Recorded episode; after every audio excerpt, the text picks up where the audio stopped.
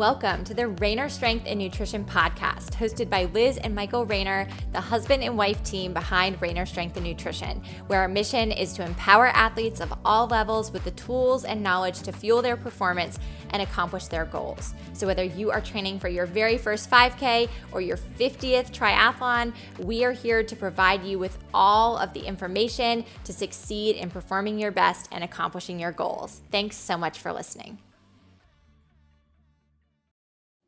Welcome back to the Raynor Strength and Nutrition podcast. I'm Liz. And I'm Michael. And we are your hosts. Today we'll be talking about a topic near and dear to our hearts, which is how to eat before workouts to maximize performance.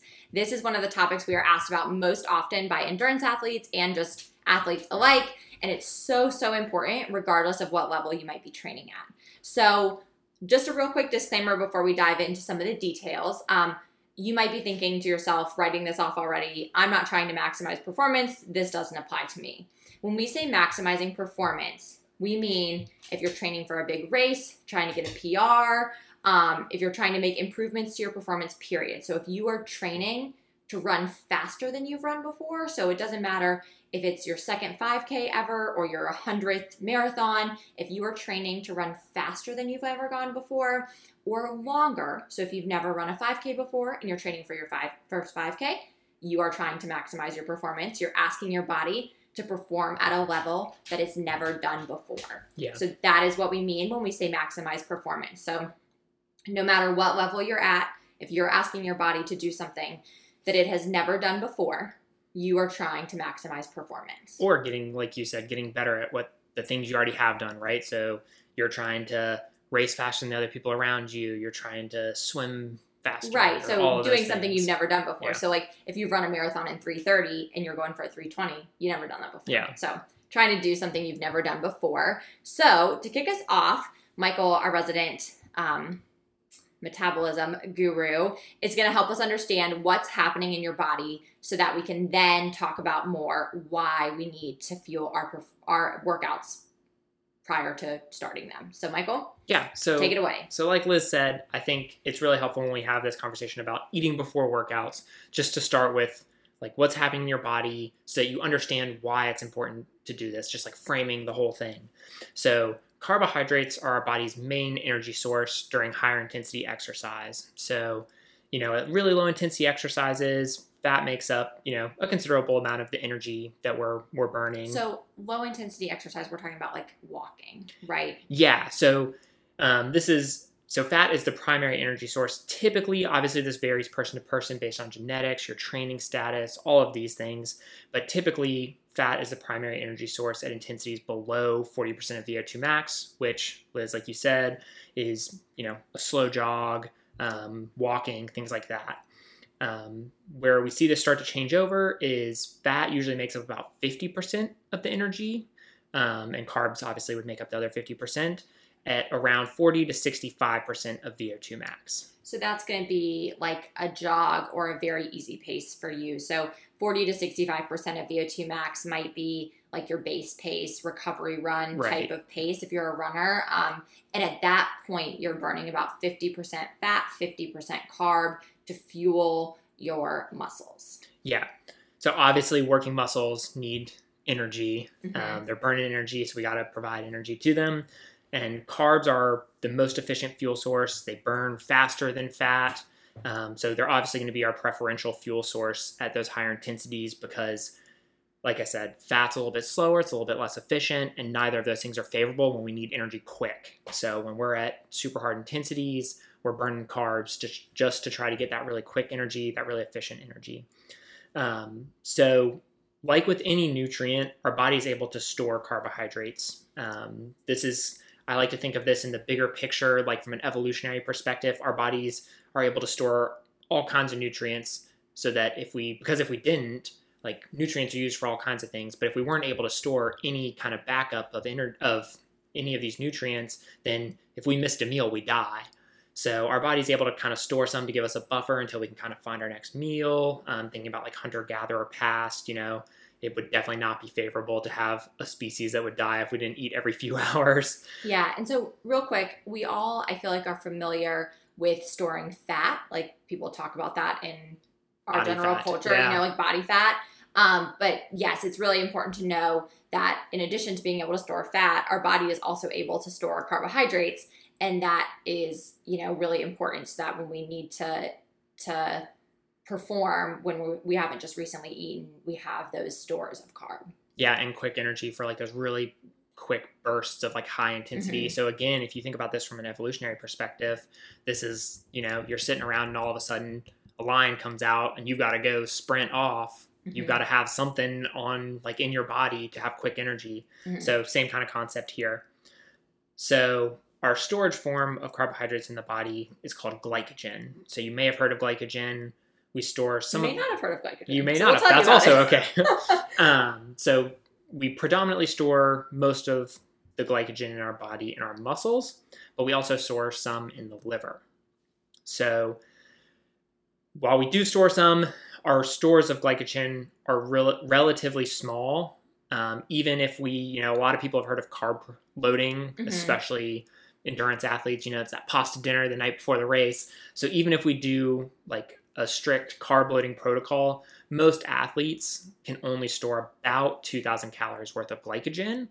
So wait, let's pause on that for a second. So if most athletes can only store about 2,000 calories worth of glycogen, and I know you were going to get to this in a second, but most runners burn about 80 to 140 calories per mile. That means, let's say for easy math, someone's burning 100 calories per mile. That would be 20 miles, right? Yep. Would be that just your glycogen. So if you think about it, if your glycogen stores are fully topped out, maxed, and it's about 2,000 calories worth of carb, and you go out to run or do an endurance, like I guess we could compare for cycling, you know, a 2.5, 3, 3.5, 4 hour workout or something, that's not much. You need more. No. And I mean, if you look at, you know, cyclists can burn upward of 1,000 calories per hour, depending on the intensity.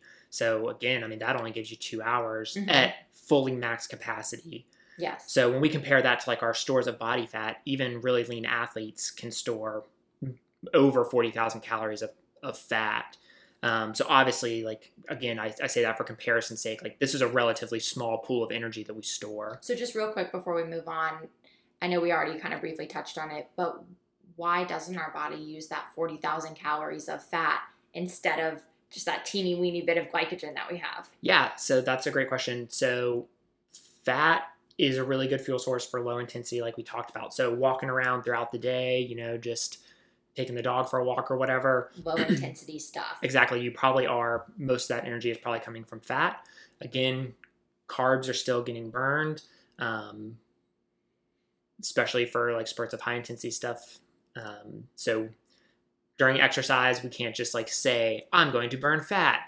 And so it happens. And everybody's point where they switch over to burning predominantly carb is different. Mm-hmm. Again, like I said earlier, genetics come into play here, your training status, your diet even can affect this. Mm-hmm. And so, you know, most athletes are going to burn through their glycogen stores in a much shorter period mm-hmm. of time than they'd like. So what happens? How would we know if we were maybe burning through our glycogen stores toward the end? Yeah, so this is the classic bonk, hitting the wall. Athletes call it. I mean, there's all kinds of terms for it out there, but this is just where you're fatigued. This mm-hmm. is where you've run out of energy. You just can't keep up with the workload, the physical workload, the speed, the distance, whatever that you were trying to do. Mm-hmm. You just can't keep up with that. You can also see this as like shakiness, irritability, headaches, all mm-hmm. of those kind of things can set in once we've run out of glycogen, bonked, hit the wall, all mm-hmm. of those things. And I think this is something really important because we're using that 2,000 number to explain this. But that's, again, with, like, the strict carb loading protocol. It's also simplified. Like, it's not, you can't just, like, bank. We're not telling you that you've got 2,000 calories in the tank. Yeah. No matter what workout. Most of the time when you go out to do a workout or, like, a long run or ride, you're well below that. Well and your body personally may even, that's not an exact number. We're using it to explain it to you. Yeah. Exactly. So, with all of this in mind, our goal of fueling before and even during workouts and races is to prolong the amount of time that it takes to use up our muscle glycogen. Mm-hmm. So what we're doing is the idea is, and this is where the carbs mm-hmm. come into play if you hadn't already gathered that, we're really advocating for carbs for endurance athletes, but this is where they come into play because what we're trying to do is add in external carbs. We're eating these carbs to prevent our body from having to break down our muscle and liver glycogen as quickly. Yes. So we're basically, like Michael said, dumping in extra carbs right before our workout in an attempt to make it so that we use that glycogen later and later to delay and, if possible, completely avoid hitting that wall. Yeah. And one of the things, I'm jumping ahead a little bit to some frequently asked questions we get. And it's not really a frequently asked question. It's kind of like a thing that I see done wrong sometimes, mm-hmm. is people like wait to start taking carbs in until later in their workouts. Yeah. And the problem is once you've depleted glycogen, unless you like drastically slow down, you're not going to, like, while you're still exercising, you're in a state of like you're breaking down glycogen. Yeah. And so you're not going to be building it up while you're using it. So you're digging yourself in a hole and it's hard to get out of it. And so one of the things that I encourage athletes to do is get out ahead of it, mm-hmm. and start working on, your carbs and stuff as soon as you start working out. Awesome. So great. Now you know why you should eat before your workout. And if you haven't already gathered, we're big fans of carbs. So we're going to talk more about that in a few minutes. But again, Michael mentioned we want to kind of dive into some FAQs we get about eating before workouts. And this next one I feel like is sometimes a controversial topic. So we're going to share our take with you based on some research. So the first question that we often get is about fasted cardio in the morning. And we're going to talk about this specifically for endurance athletes or people that care about their performance and you want to use that workout to build toward those goals like we talked about earlier. So should people do fasted cardio in the morning, Michael? And what about intermittent fasting? Because typically if you're doing intermittent fasting and you work out in the morning, you'd be doing fasted cardio in the morning. Exactly. Yeah. So this has been like a hot topic the last few years, especially. So like we talked about, when you deplete muscle glycogen, you're going to slow down drastically or stop altogether. Mm-hmm. And so the whole idea, like we said, of all of this fueling that we're talking about, mm-hmm. is to prolong your body's muscle glycogen stores. And so some of the idea behind fasted cardio is kind of circumventing that almost. So the idea is that by doing fasted cardio, you can improve fat oxidation. So basically make your body more efficient at utilizing fat, even at a little bit higher intensity than it might by default. And so the idea is that you're able to teach your body to prolong glycogen stores. And what we see is, I'm going to put a little asterisk here and we'll circle back to it. We see that happen in men. If you mm-hmm. do fasted cardio, you'll see some improvement in fat oxidation rates and fat utilization. But where this kind of circles and falls apart is that what we see is when you're not fueling for your workouts and the training, muscle breakdown increases. You see elevation in cortisol levels, which is obviously not a positive thing. We see detriments to recovery, and we also see increased inflammation. Mm-hmm. So you might be optimizing fat utilization a little bit, but it comes at a price. That's a good way to put it, yeah. So like you said, we're talking about this from the perspective of an athlete that cares about their performance in any respect. Mm-hmm. And if you do, fasting workouts are probably not the best way to achieve that. Yeah. So just one other thing kind of about intermittent fasting as well. We're talking about intermittent fasting and fasted cardio or fasted workouts, like Michael said, for athletes. And if you care about your performance, if you are not someone training for a specific event and you're maybe just doing a little bit lower intensity workouts and, maybe you do have some weight loss goals or something, the research shows that intermittent fasting is effective for someone who wants to lose weight, but it's not more effective than just general diet and exercise. So if you like it and can do it consistently, which if you've worked with Michael and I, we're all about consistent habits. So if intermittent fasting is something that you enjoy doing and you can do it consistently, meaning you don't just do it like 2 days a week or 5 days a week, but like you do it for months and things like that, go for it. And backing up just a little tiny bit further before we move on, for those of you that don't know what fasting is, we mean like 10 to 12 hours without food. So that's pretty typical for someone who eats dinner and then eats breakfast at a normal time. So like if you did a 10-hour fast, that's like what you typically do each night. If you sleep 8 hours, that's like dinner, your normal overnight. Yeah. Fast. So I'm dropping my shoe. So if you guys just heard a slam, I'm losing my shoe. But I just wanted to share that to say like, we all fast at night. And that's the reason this topic of eating before workouts, especially if you do them in the morning, is so, so important, because like Michael said, training fasted can lead to poor recovery, and also just you're probably not going to feel as good during that workout. So we don't want that, right? Yeah. And I mean, to that end, if you care about performance, right, we're going to keep circling back to that point, because if you're just staying active to be active, maybe you try intermittent fasting because you enjoy it. Mm-hmm. But if you're looking to improve your performance, which typically someone who wants to optimize their fat utilization does probably care about their performance in some respect. The other thing to think about is that if we're trying to improve performance and recover from training and stuff, we're trying to minimize the amount of time that we're in a catabolic state, mm-hmm. or a state where things are being broken down, mm-hmm. right? We're trying to prevent muscle from being broken down. We're trying to prevent, glycogen from being broken down. We want to replenish these things. We want your body needs fuel to do that. It's got to have it. Exactly. And so we're trying to keep our bodies in an anabolic state, a state where we're building and repairing and growing. And so this fasted cardio, intermittent fasting, is intentionally putting yourself or keeping yourself in a catabolic state.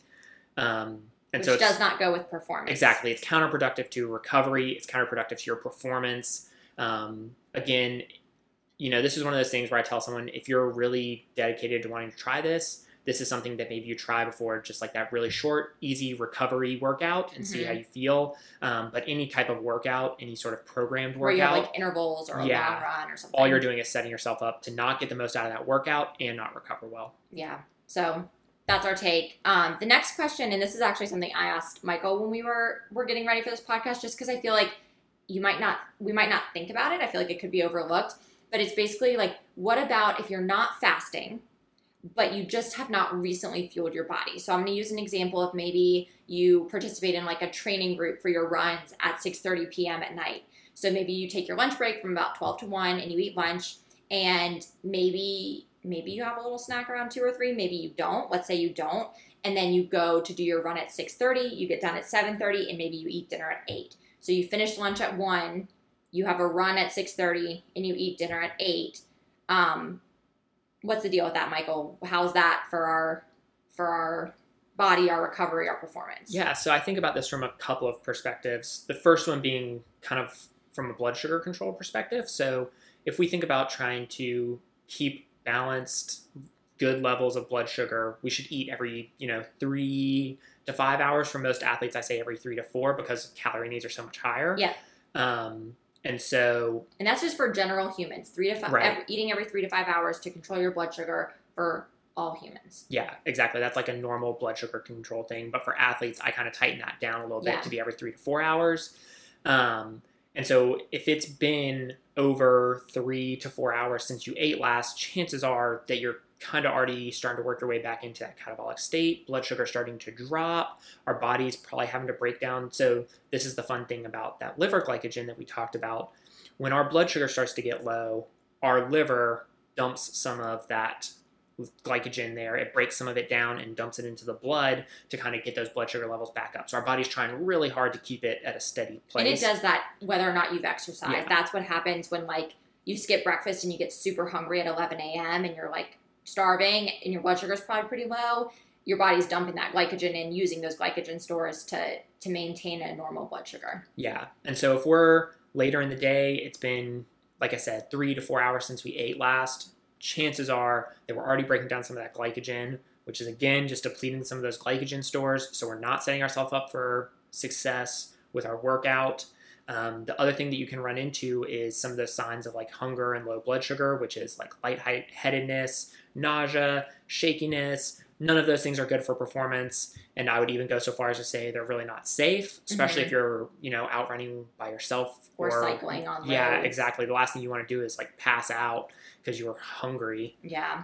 Yeah. So awesome. So basically, go ahead. Sorry. So that's the first perspective is the blood sugar control perspective.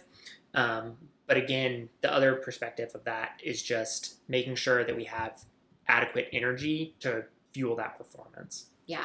Awesome. So basically, this is kind of similar to the fasted cardio thing we just talked about, which is if you eat lunch at 12 to 1-ish and then you're going to do your workout after work, there 100% should be some kind of snack in there in between, and we're going to talk about what that's going to be in just a few minutes.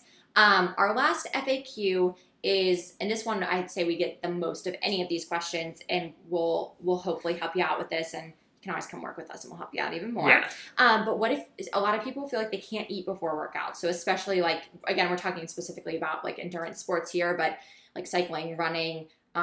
Michael, what should someone do if they feel like they cannot eat before a workout? Yeah, so this one's tough. I think the first thing I would say is it's important not to leave this until just the lead up to your race. Yeah. Because this can be an experimentation process. If someone says that they can't eat before their workouts, the first thing I'm going to ask you is, what have you tried to eat? Yeah.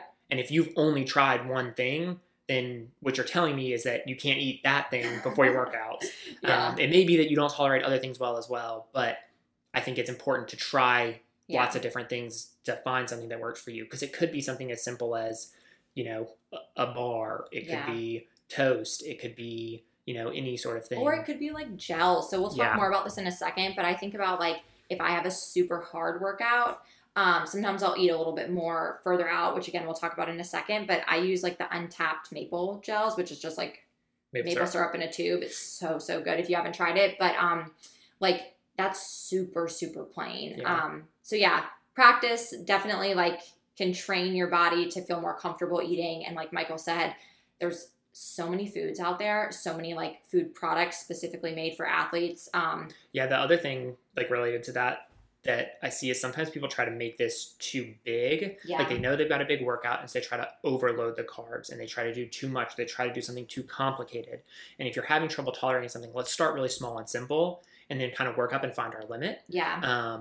So, you know, a lot of endurance athletes are coffee drinkers. So one of the things that's really simple and easy that goes along with coffee is like those little waffles, like the Honey Stinger waffles, or Goo used to make a version. I don't know if they still do. Untapped does, but they go really well with coffee. And it's small, it's simple. And for a lot of people, that's, you know, kind of just enough. And what about even just putting like maple syrup or sugar in your coffee? Yeah, so that's a great one. I never thought of that.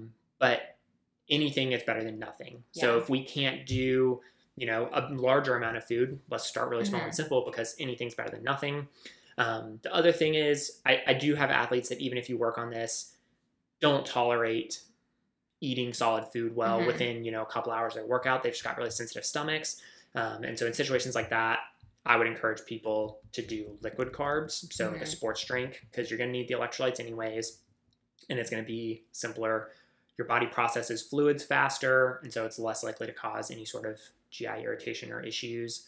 And again, anything's better than nothing. So if we can start sipping on a sports drink over the course of the hour before we start to work out, whether it's a ride or a run or a swim, that's definitely going to help us out more than doing nothing at all. Yeah. And then kind of what I was getting at as well with that is this is something we can practice. So your gut, we've talked about this before, but your gut is an athletic organ. You can train it. You can teach it to kind of process a little bit more food. And it's still going to have like an upper limit. For sure. But we got you. We can figure this out. Yeah, for sure. And so again, this is one of those things where maybe you start small and work your way up, kind of teach yourself.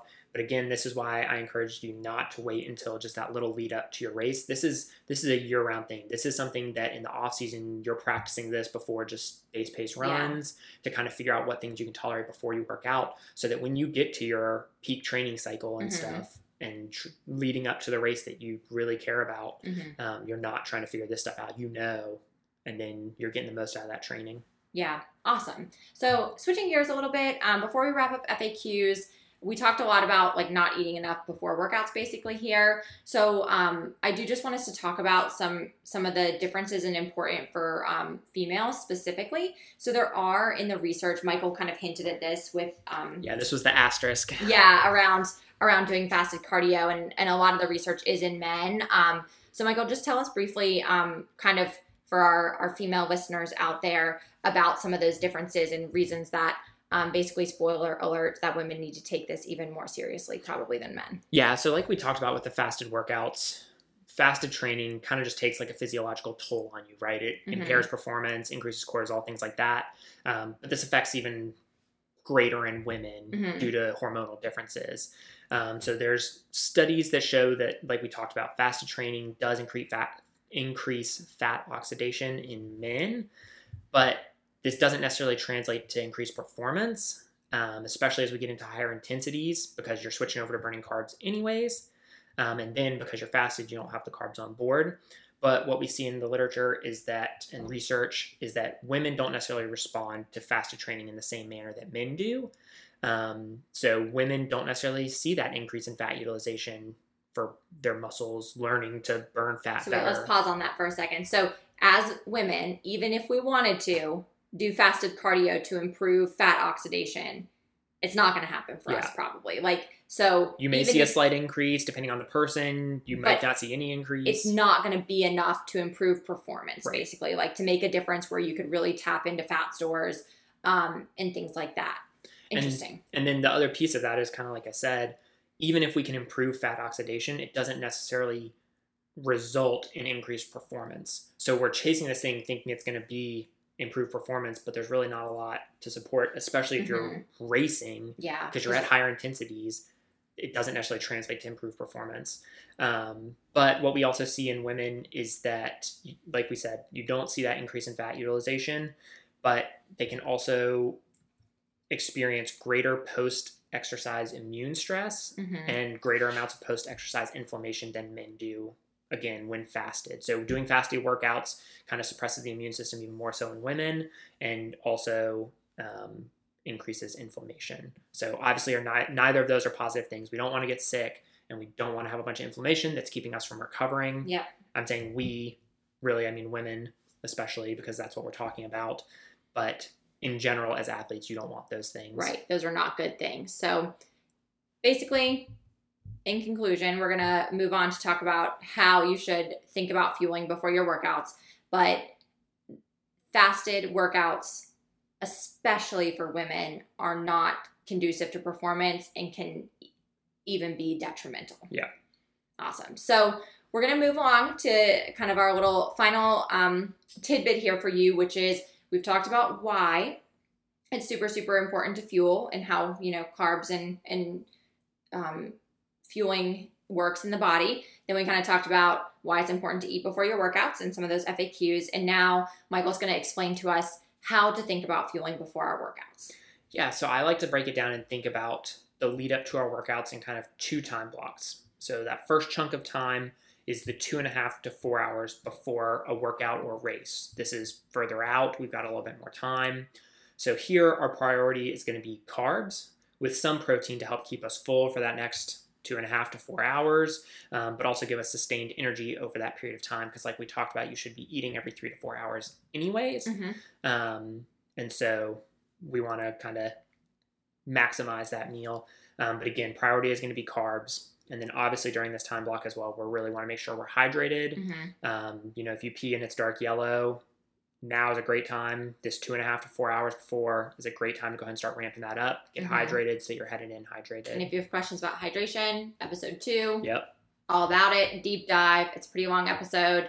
Will really change your mind about hydration if you aren't sold on why it matters for performance. So awesome. And then some examples of this could be a normal meal. So like if you eat lunch at 1 and you're running at 5, that's about 4 hours. You could have just your lunch. But you want this meal, this pre-workout meal, especially if you're working out later in the day where you have time to eat a meal before, to be heavier on the carbs. So more potato, more rice, a sandwich, something that's just a little bit more substantial, carb heavy and substantial for that pre-workout meal. And if you're running a race, you know, people normally wake up super, super early before a race to get in a meal a few hours before. So again, carbs with some protein could be what we want to get there. Yeah. And so that next time block is going to be the 1 to 2 hours directly before the workout or race. So we've had maybe that meal further out, depending on what time it is. You know, if it's a 6 a.m. race, you're probably not waking up at 2 a.m. to eat. Maybe you are. Congrats to you if you are. But in that 1 to 2 hours before a workout, our goal is to just top off those carb stores because, like we said, over the course of that 3 to 4 hours, we're kind of seeing those blood sugar levels dip back down anyways. So we just want to top off the carbs that we've got. I call it on board, but it's in our body. And then again, just really reiterating that hydration. We want to make sure we're hydrated. So the closer we are to a workout or race, so if we're getting closer to that 1 hour before or even 30 minutes before. We want that meal or snack to be smaller and simpler and more simple carb based. Mm-hmm. If we're eating a little bit further out, maybe at close to that 2 hour window, we can have something a little bit more substantial, mm-hmm. Start to introduce some other macronutrients like protein, fat. But again, in that 1 to 2 hours before, we want to kind of limit those other things a little bit more so. Go ahead. I was just going to say the goal of this is not to load our stomachs down with a bunch of food that's going to sit in there and slosh around while we're working out. Because as soon as you start working out, blood starts going to working muscles and away mm-hmm. from your stomach. And so it can't process as much. So we don't want this to be as big and substantial and really tax our GI system. And fat and protein are a little slower to digest than carbs. So that's why. So we want to make sure that we're going a little bit more carb heavy because it digests a little bit more quickly. So some examples of some things you could eat in that 1 to 2 hours before would be like a bagel with honey and or a little bit of peanut butter based on personal tolerance. Peanut butter is high fat in protein, but sometimes to make that bagel palatable, just a plain bagel by itself with nothing on it, could be a little dry. Toast, English muffins, rice cakes, waffles, fruit.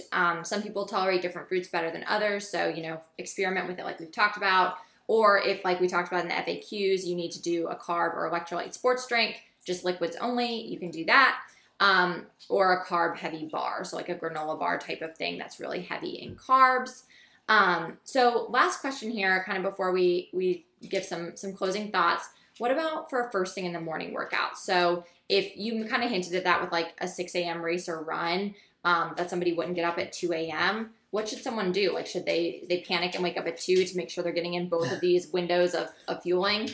Well, for your typical workout, I would say no. Just mm-hmm. kind of treat this, for most people's like typical schedule, you're not going to wake up at 2 a.m. and eat, mm-hmm. go back to sleep, get up, do your workout, and then go to work. Right? That's unrealistic for your typical schedule. Right. And so for most people, I just say, maybe get up a little bit earlier. Like if you're mm-hmm. a person that rolls out of bed and immediately goes for your run, like within 30 minutes of waking up, maybe try and get up like 30 minutes earlier, and then we'll have a snack, treating it like that 1 to 2 hour window, depending on mm-hmm. what time you work out.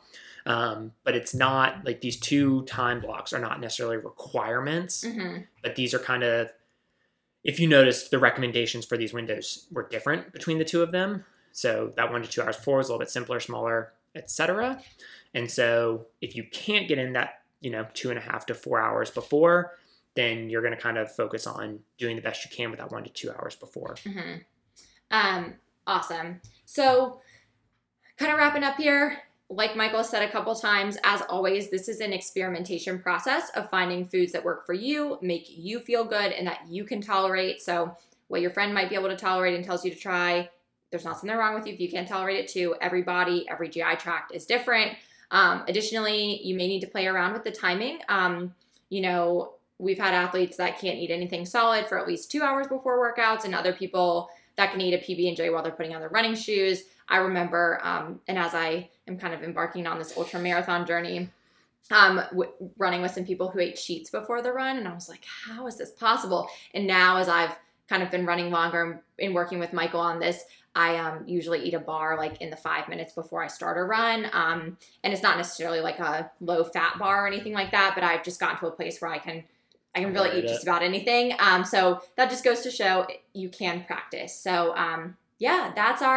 that's our podcast for you on why you should really focus on fueling before your workouts if you're trying to maximize performance, or we think you should just fuel before your workouts, period. Very big on fueling your body over here. So thanks so much for listening. If you haven't already heard our other episodes, this is episode 4, so there are 3 others. Go ahead and give them a listen on hydration, strength training for endurance athletes, and a little bit just about us if you'd like to get to know us a little bit better. If you haven't already, like or follow our podcast on Apple Podcasts and Spotify. That's where you can listen to us anytime. We're dropping new episodes every single Monday, so we'd love your feedback on what you'd like to hear in future episodes. In the meantime, catch us on Instagram at Raynor Strength and Nutrition, and go eat your pre-workout snacks, and we'll see you next time. Yeah, and please share the podcast with a friend. Yes. We want to help as many athletes as possible. Yes, thanks. All right, see you in the next episode.